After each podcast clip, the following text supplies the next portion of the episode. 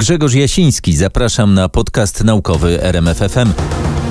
Zapowiadałem, że będziemy mówić o szansach, że w tym roku wrócą amerykańskie loty kosmiczne z amerykańskiej Ziemi. Owszem, będziemy o tym mówić. Zanim jednak o tym, trzeba przez chwilę zatrzymać się na epidemii koronawirusa z Wuhan, o której mówi już cały świat. A poza tym porozmawiamy m.in. o tym, ilu ludzi da się na Ziemi w zrównoważony sposób wyżywić, o znacznie groźniejszym od dwutlenku węgla gazie cieplarnianym, którego emisje wbrew zapowiedziom Indii i Chin rosną, wreszcie o tym, jak po trzech tysiącach lat pewien pewien egipski kapłan odzyskał głos. Zapraszam. W tym tygodniu świat już naprawdę zaniepokoił się epidemią, która wybuchła w Chinach i zdaje się rozszerzać w inne miejsca, tam gdzie ludzie wrócili z wyjazdów do państwa środka. Dane szybko się zmieniają. Do tej pory w Chinach zachorowało około 1300 osób, zmarło 41. Potwierdzono pojedyncze przypadki infekcji we Francji i Stanach Zjednoczonych. Obecna epidemia wirusowego zapalenia płuc, która pojawiła się w chińskim Wuhan, to oficjalnie trzeci już w XXI wieku przypadek, kiedy przedstawiciel koronawirusów przeskoczył ze zwierząt na ludzi i doprowadził do fali zachorowań. W 2002 i 2003 roku także w Chinach pojawił się koronawirus, który doprowadził do ponad 8 tysięcy udokumentowanych przypadków syndromu ostrej niewydolności oddechowej, tak zwanego SARS. Choroba doprowadziła do śmierci 774 osób. W ciągu kilku miesięcy udało się ją opanować z pomocą klasycznych działań epidemiologicznych. Kolejny koronawirus przeskoczył ze zwierząt na ludzi w 2012 roku. Inaczej niż w przypadku SARS, który nie przyniósł już potem kolejnych zachorowań, wirus bliskowschodniego zespołu niewydolności oddechowej MERS co jakiś czas się pojawia, co wiąże się ze sporadycznymi przypadkami przeniesienia go z wielbłądów na ludzi, a potem między ludźmi przypadku najnowszej epidemii koronawirusa, nazwanego 2019 NCOV, naukowcy z amerykańskich Narodowych Instytutów Zdrowia podkreślają, że wciąż jest za wcześnie, by przewidzieć jej rozwój. Zalecają wdrożenie standardowych procedur epidemiologicznych, są jednak przekonani, że w ciągu trzech miesięcy uda się przygotować do testów szczepionkę. W przypadku epidemii SARS przygotowanie szczepionki do testów trwało około 20 miesięcy. Teraz wiedza, doświadczenie i możliwości naukowe są dużo większe. Eksperci przypominają, że epidemia z 2002 roku była niespodzianką, bo koronawirusy uznawano wtedy jeszcze za względnie niegroźne, wywołujące co najwyżej przeziębienie. Ówczesne doświadczenia, kilkanaście lat później przypadek kolejnego koronawirusa MERS pozwoliły opracować strategię postępowania, która pozwala epidemię opanować. Zdaniem ekspertów tym razem trzeba iść podobną drogą, być może nawet testując leki antywirusowe i szczepionki przygotowywane w wcześniej przeciwko SARS i MERS. Są już pierwsze prace naukowe na temat samych objawów infekcji tym nowym koronawirusem. Autorzy dwóch prac opublikowanych na łamach czasopisma Lancet piszą, że koronawirus z Wuhan daje objawy infekcji podobne do SARS, choć nie takie same, oraz że można się nim zarazić także od osób, które nie odczuwają jeszcze żadnych objawów. To akurat jest dość niepokojące. Pierwsza praca zawiera analizę wyników badań, testów laboratoryjnych, prześwietleń i danych epidemiologicznych pierwszych 41 osób, które z objawami tej infekcji przyjęto do szpitala w dniach od 16 grudnia ubiegłego roku do 2 stycznia tego roku. Pacjenci byli przeważnie w średnim wieku, przeciętnie 49 lat. Trzy czwarte z nich to mężczyźni, dwie trzecie odwiedziło wcześniej targ rybny i zwierzęcy w Wuhan, skąd wirus miał podobno pochodzić. Podobnie jak w przypadku epidemii SARS, większość pacjentów to osoby o dobrym zdrowiu, nie cierpiące na przewlekłe choroby. Jak twierdzą autorzy pracy, objawy choroby też przypominają objawy SARS.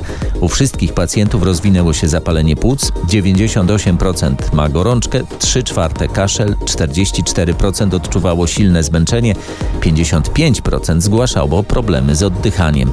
Objawy takie jak ból głowy czy biegunka pojawiały się jednak rzadko, podczas gdy w przypadku SARS biegunki występowały w 1 czwartej przypadków.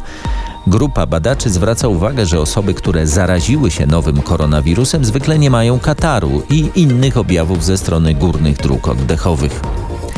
Ciężką postać choroby, wymagającą skierowania na oddział intensywnej opieki medycznej, przechodziła mniej więcej 1 trzecia z tych pacjentów. Sześć osób zmarło. U niektórych, najciężej chorych, doszło do niebezpiecznej reakcji immunologicznej zwanej burzą cytokin. Nie wiadomo na razie jednak, jak dokładnie wirus na układ odpornościowy oddziałuje. Do środy 22 stycznia większość tych pacjentów, 68%, wyzdrowiało na tyle, że można było wypisać ich do domów. Druga praca zawiera wyniki pierwszych analiz genetycznych przeprowadzonych na siedmioosobowej rodzinie. Pięć osób niedawno podróżowało do Wuhan i zaraziło się tym wirusem. Jedna osoba zaraziła się mimo, że nie była w Wuhan. Nikt z tych osób nie był tam na targu, co sugeruje, że w ich przypadku musiało dochodzić do zakażania się od innych ludzi. Siódma osoba, dziecko, które według relacji matki przez całą wizytę w tamtym mieście nosiło maseczkę, nie uległo zakażeniu, ale drugie dziecko jest nosicielem wirusa, ale objawy choroby u niego nie wystąpiły. Zdaniem autorów tej pracy to sugeruje, że wirus 2019 NCOV może się przenosić między osobami, które nawet nie wiedzą, że się zaraziły. Wyniki badań wskazują na możliwość przenoszenia się wirusa między ludźmi zarówno w warunkach szpitalnych, jak i w domu i są spójne z doniesieniami o pojawieniu się zarażonych osób, które z Chin poleciały do innych krajów, piszą naukowcy. Ponieważ zakażenie nawet bez widocznych objawów jest możliwe, przeciwdziałanie epidemii musi polegać na odizolowaniu pacjentów i wszelkich osób, z którymi się kontaktowały jak najwcześniej. Trzeba też prowadzić jak najdalej idące działania edukacyjne dotyczące higieny i profilaktyki. W sytuacji, gdy fala zachorowań się rozszerza, naukowcy podejmują starania, by jak najszybciej odkryć źródło infekcji. To mało prawdopodobne, by węże miały udział w rozprzestrzenianiu się nowego koronawirusa, pisze na swej stronie internetowej czasopismo Nature. Choć jedna z opublikowanych w minionym tygodniu w Chinach prac naukowych faktycznie zasugerowała w oparciu o badania genetyczne, że gady mogą wraz z nietoperzami być nosicielami tego wirusa, inni badacze wątpią, by mógł pojawić się w organizmach innych niż ptaki i ssaki.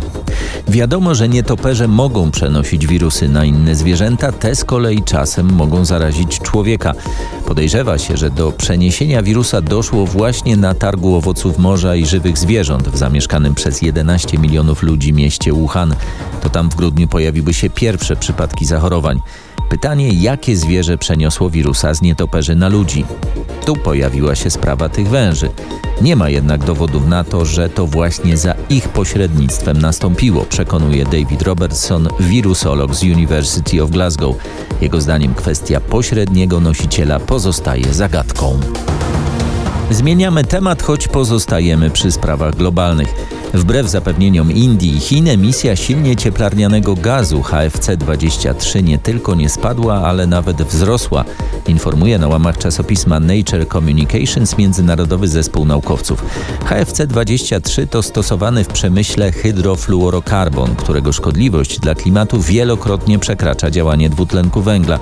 Indie i Chiny, uznawane za największych emitentów tego gazu, zobowiązały się w 2015 roku do zatrzymania tej emisji i w 2017 roku informowały o wywiązaniu się z tego zobowiązania. Niestety najnowsze wyniki badań zawartości HFC-23 w atmosferze wskazują na to, że ktoś nie mówi prawdy. Naukowcy monitorują poziom HFC-23 w atmosferze od mniej więcej 20 lat. Gaz ma nieliczne przemysłowe zastosowania, jednak dostaje się do atmosfery podczas produkcji innego gazu stosowanego jako czynnik chłodzący w popularnych w krajach rozwijających się instalacjach klimatyzacyjnych czy lodówkach. Kluczowe znaczenie ma potężne działanie HFC jako gazu cieplarnianego.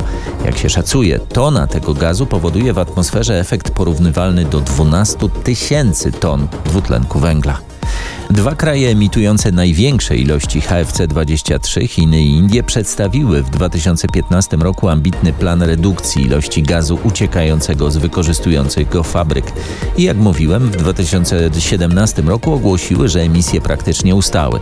Grupa naukowców pod kierunkiem badaczy z University of Bristol postanowiła te informacje zweryfikować. Gdyby, jak zapewniano, emisje faktycznie spadły w latach 2015-17 o 90%, wzrost poziomu tego gazu w atmosferze musiałby się zatrzymać. Niestety nic takiego nie nastąpiło. Wręcz przeciwnie, poziom rósł w rekordowym tempie jeszcze w roku 2018.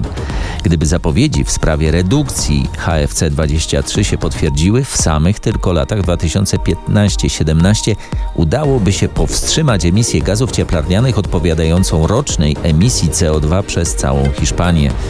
To tylko pokazuje, z jak groźnym gazem cieplarnianym mamy tu do czynienia. Obecny system żywnościowy na Ziemi może w sposób zrównoważony wyżywić co najwyżej 3 miliardy 400 milionów ludzi, mniej niż połowę obecnej populacji naszej planety.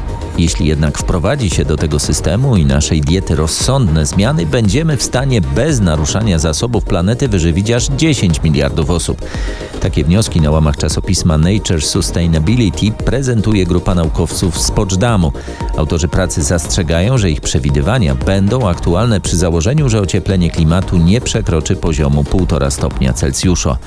Jak pisze na swej stronie internetowej czasopismo New Scientist, w 2009 roku naukowcy określili 9 punktów krytycznych, których ludzkość nie powinna przekraczać, jeśli nie chce zaburzyć zdolności Ziemi do odtwarzania swoich zasobów.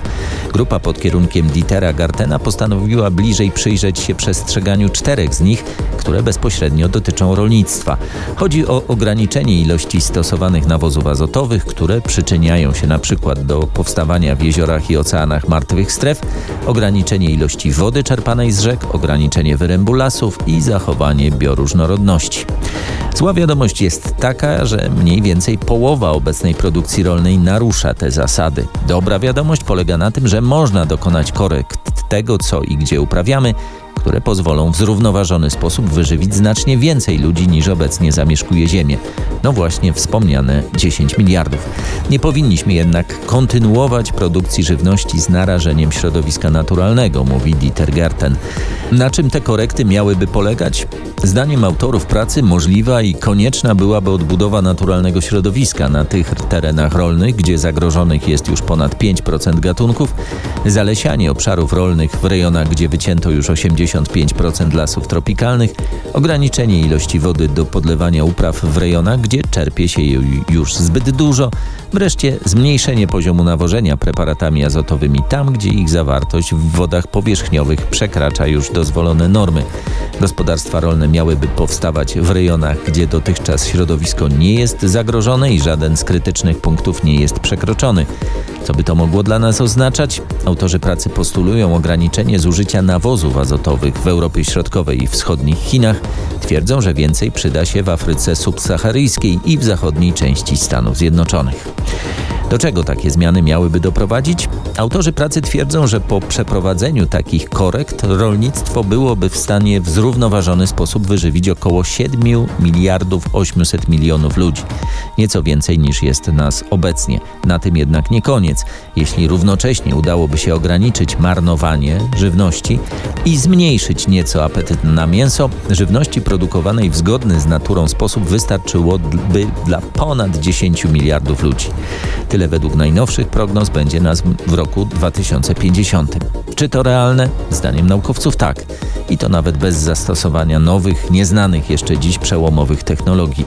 Przypominam jednak, że stawiają jeden warunek. Ocieplenie klimatu nie powinno przekroczyć poziomu 1,5 stopnia Celsjusza. W tym tygodniu poznaliśmy fakty rzucające nowe światło na jedną z najpotężniejszych zmian klimatu w dziejach Ziemi. Zmianę, do której doszło bardzo dawno temu. Australijscy naukowcy zidentyfikowali najstarszy znany do tej pory krater meteorytu na Ziemi i twierdzą, że uderzenie kosmicznej skały, które doprowadziło do jego powstania, mogło zakończyć okres wczesnego zlodowacenia, kiedy nasza planeta przypominała śnieżną kulę.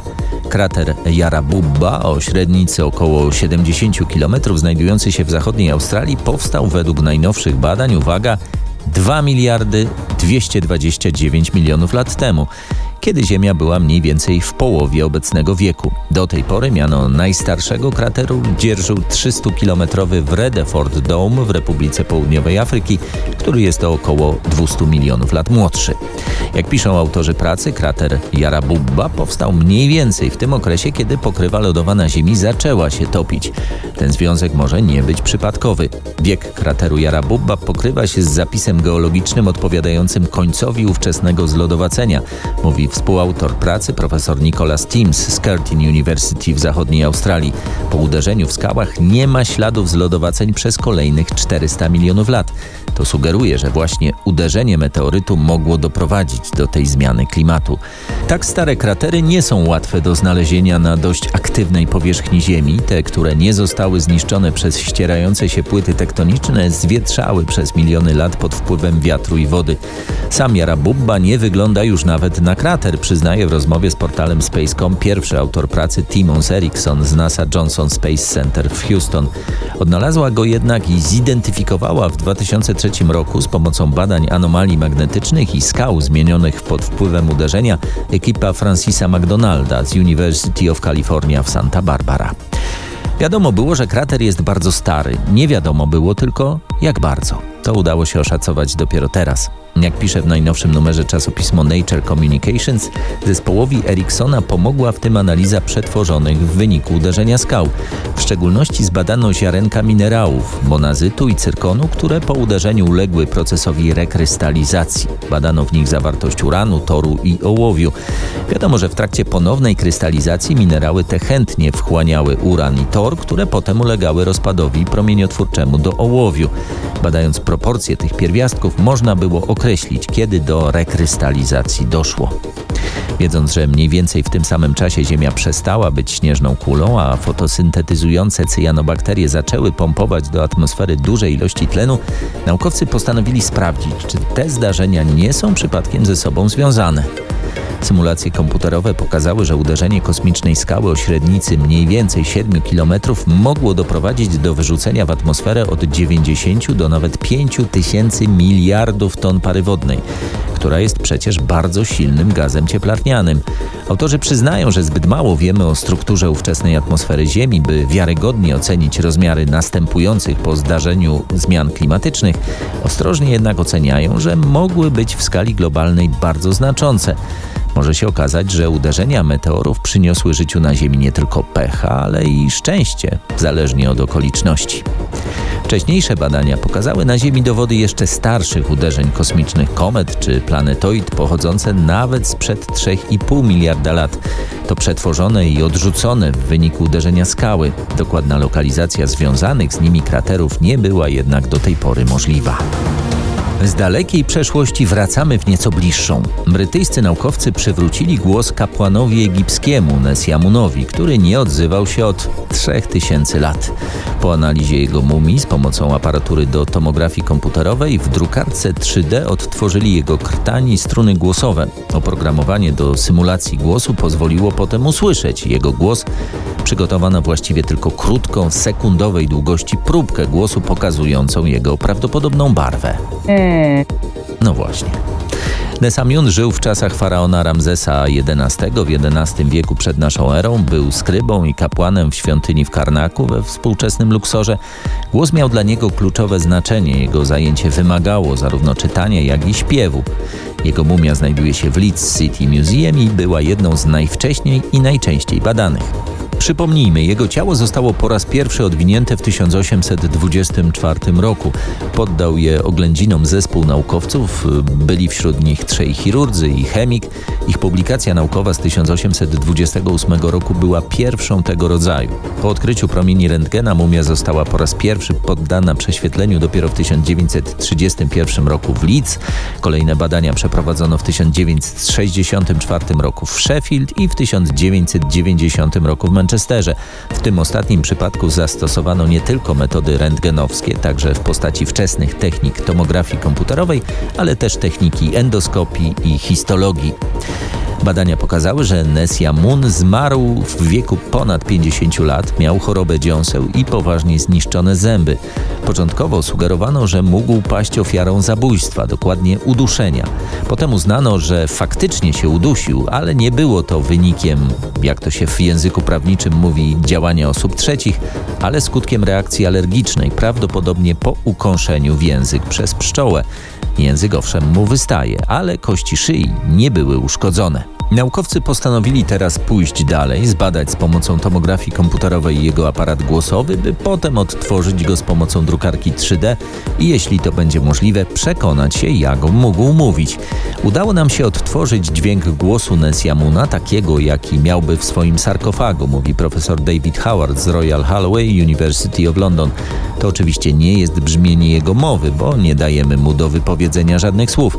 Przygotowano właśnie jedną krótką, sekundową próbkę głosu. Czy pokazuje ona, z jakim westchnieniem umarł? Być może.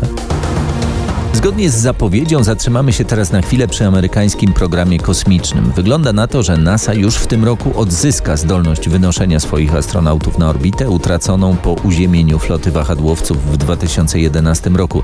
Przez te wszystkie lata Amerykanie musieli wykupywać miejsca na pokładzie rosyjskich sojuzów, co z oczywistych względów jest dość upokarzające. Teraz wreszcie to ma się zmienić. NASA finansuje dwa programy współpracy z prywatnymi koncernami, które mają przygotować pojazdy załogowe. W przypadku firmy SpaceX Elona Muska to kapsuła Crew Dragon, w przypadku Boeinga pojazd CST-100 Starliner. Oba programy mają już spore opóźnienia, ale są jakby coraz bliżej sukcesu. Tydzień temu pełnym sukcesem zakończył się test procedury ratunkowej kapsuły Crew Dragon na wypadek awarii rakiety podczas startu. Kapsuła zgodnie z planem odstrzeliła się po 90 sekundach lotu od rakiety Falcon 9 i bezpiecznie na spadochronach opadła do Atlantyku. To był kluczowy test systemu po wcześniejszym bezzałogowym locie na Międzynarodową Stację Kosmiczną. Pierwszy lot z astronautami Bobem Benkenem i Dougiem Harley'em zapowiadany jest na wiosnę. NASA upiera się jeszcze przy dwóch pełnych testach systemu spadochronów, ale te nie powinny być problemem. Nieco inaczej jest w przypadku Boeinga, którego orbitalny test w grudniu nie do końca się powiódł. Błąd przy starcie sprawił, że kapsuła znalazła się na zbyt niskiej orbicie, nie miała szansy dolecieć i przycumować do stacji. Bez zarzutu przebiegła natomiast operacja powrotu na Ziemię i lądowania w typowy dla Rosjan, ale nietypowy dla Amerykanów sposób na spadochronach na lądzie. Nie jest jasne, czy NASA zażąda kolejnego testu orbitalnego bez załogi, czy uzna, że Starliner do międzynarodowej stacji powinien po raz pierwszy cumować już z załogą. Dowiemy się tego prawdopodobnie w ciągu kilku tygodni. Tym dwóm programom po piętach depczą dwa kolejne komercyjne programy, tym razem nastawione na wynoszenie turystów na granice kosmosu w trakcie tzw. Tak lotów suborbitalnych. Virgin Galactic Richarda Bransona i Blue Origin Jeffa Bezosa mogą zacząć latać już z pasażerami także w tym roku.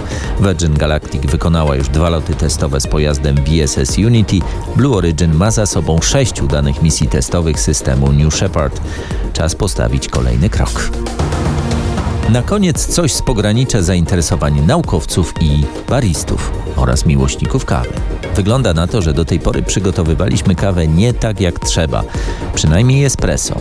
Grupa naukowców z USA, Wielkiej Brytanii, Irlandii, Australii i Szwajcarii przekonuje na łamach czasopisma Matter, że bardzo drobne mielenie kawy i ubijanie jej w jak największej ilości w kolbie ekspresu pogarsza jakość napoju i wcale nie gwarantuje, że każda kolejna kawa będzie smakowała tak samo dobrze. Przez nich badania i symulacje wskazują na to, że kawa grubiej zmielona w mniejszej ilości zaparza się lepiej. Sprawa nie jest zupełnie prosta, dlatego właśnie za ostateczne sprawdzenie, jak powinno się mielić i parzyć kawę, zebrała się grupa fizyków, materiałoznawców i matematyków.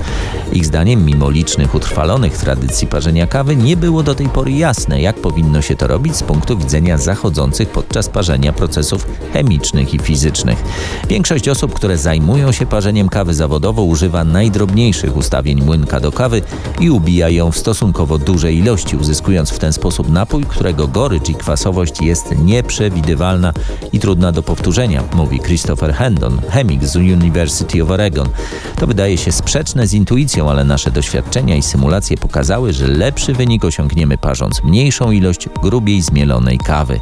Z pozoru prosty proces okazuje się w rzeczywistości bardzo skomplikowany, a jakość, smak i aromat espresso są pochodną bardzo wielu zmiennych. Do tej pory najczęściej uznawano, że w kolbie ekspresu powinno się znaleźć około 20 gramów jak najdrobniej zmielonej kawy. To powinno sprawić, że gorąca woda pod ciśnieniem będzie miała kontakt z jak największą powierzchnią zmielonych ziaren, co pozwoli wydobyć z nich jak najwięcej cennych substancji. Gdy jednak naukowcy bardziej precyzyjnie przeanalizowali proces przechodzenia wody przez tak zmieloną i gęsto upakowaną kawę, okazało się, że przepływ się blokuje, woda nie dociera do całej objętości kawy i tak naprawdę trudno przewidzieć, jakie espresso z tego wyniknie.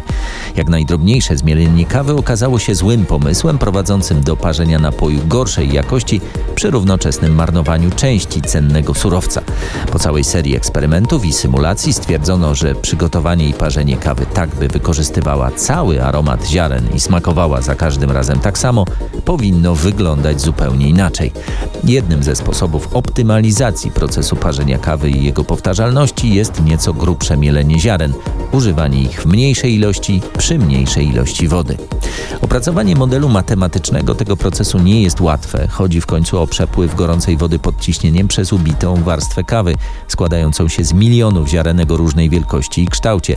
W praktyce po to, by rozwiązać opisujące ten, ten proces równania, trzeba byłoby mieć możliwości obliczeniowe większe niż ma koncern Google, mówi współautor pracy Jamie M. Foster, matematyk z University of Portsmouth.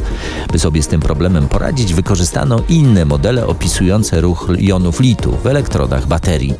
Zdaniem autorów pracy taka optymalizacja procesu parzenia espresso przyniesie nie tylko korzystne skutki smakowe, ale i poważne oszczędności. Jeśli będzie można zaparzyć lepszą kawę wykorzystując 15 gramów zmielonych ziaren zamiast 20 gramów, cena małej czarnej powinna zauważalnie się obniżyć. Mniej kawy będzie się też po prostu marnować. Podkreślają przy na szczęście, że nie zamierzają nikogo namawiać do porzucenia dotychczasowych przyzwyczajeń. To, jaką kto kawę lubi, jest indywidualnym wyborem. Oni przedstawiają tylko naukowe sugestie, które można wziąć pod uwagę, jeśli chce się parzyć espresso bardziej świadomie. Tyle na dziś. Czas na kolejną, tym razem już w pełni świadomą kawę. A w kolejnym naukowym podcaście RMFFM znajdą się na pewno nowe informacje o epidemii koronawirusa z Wuhan. Czekamy na dobre wiadomości, ale realnie trzeba spodziewać się, że w najbliższych tygodniach sytuacja będzie się raczej pogarszać. Zobaczymy jak bardzo. Zapraszam.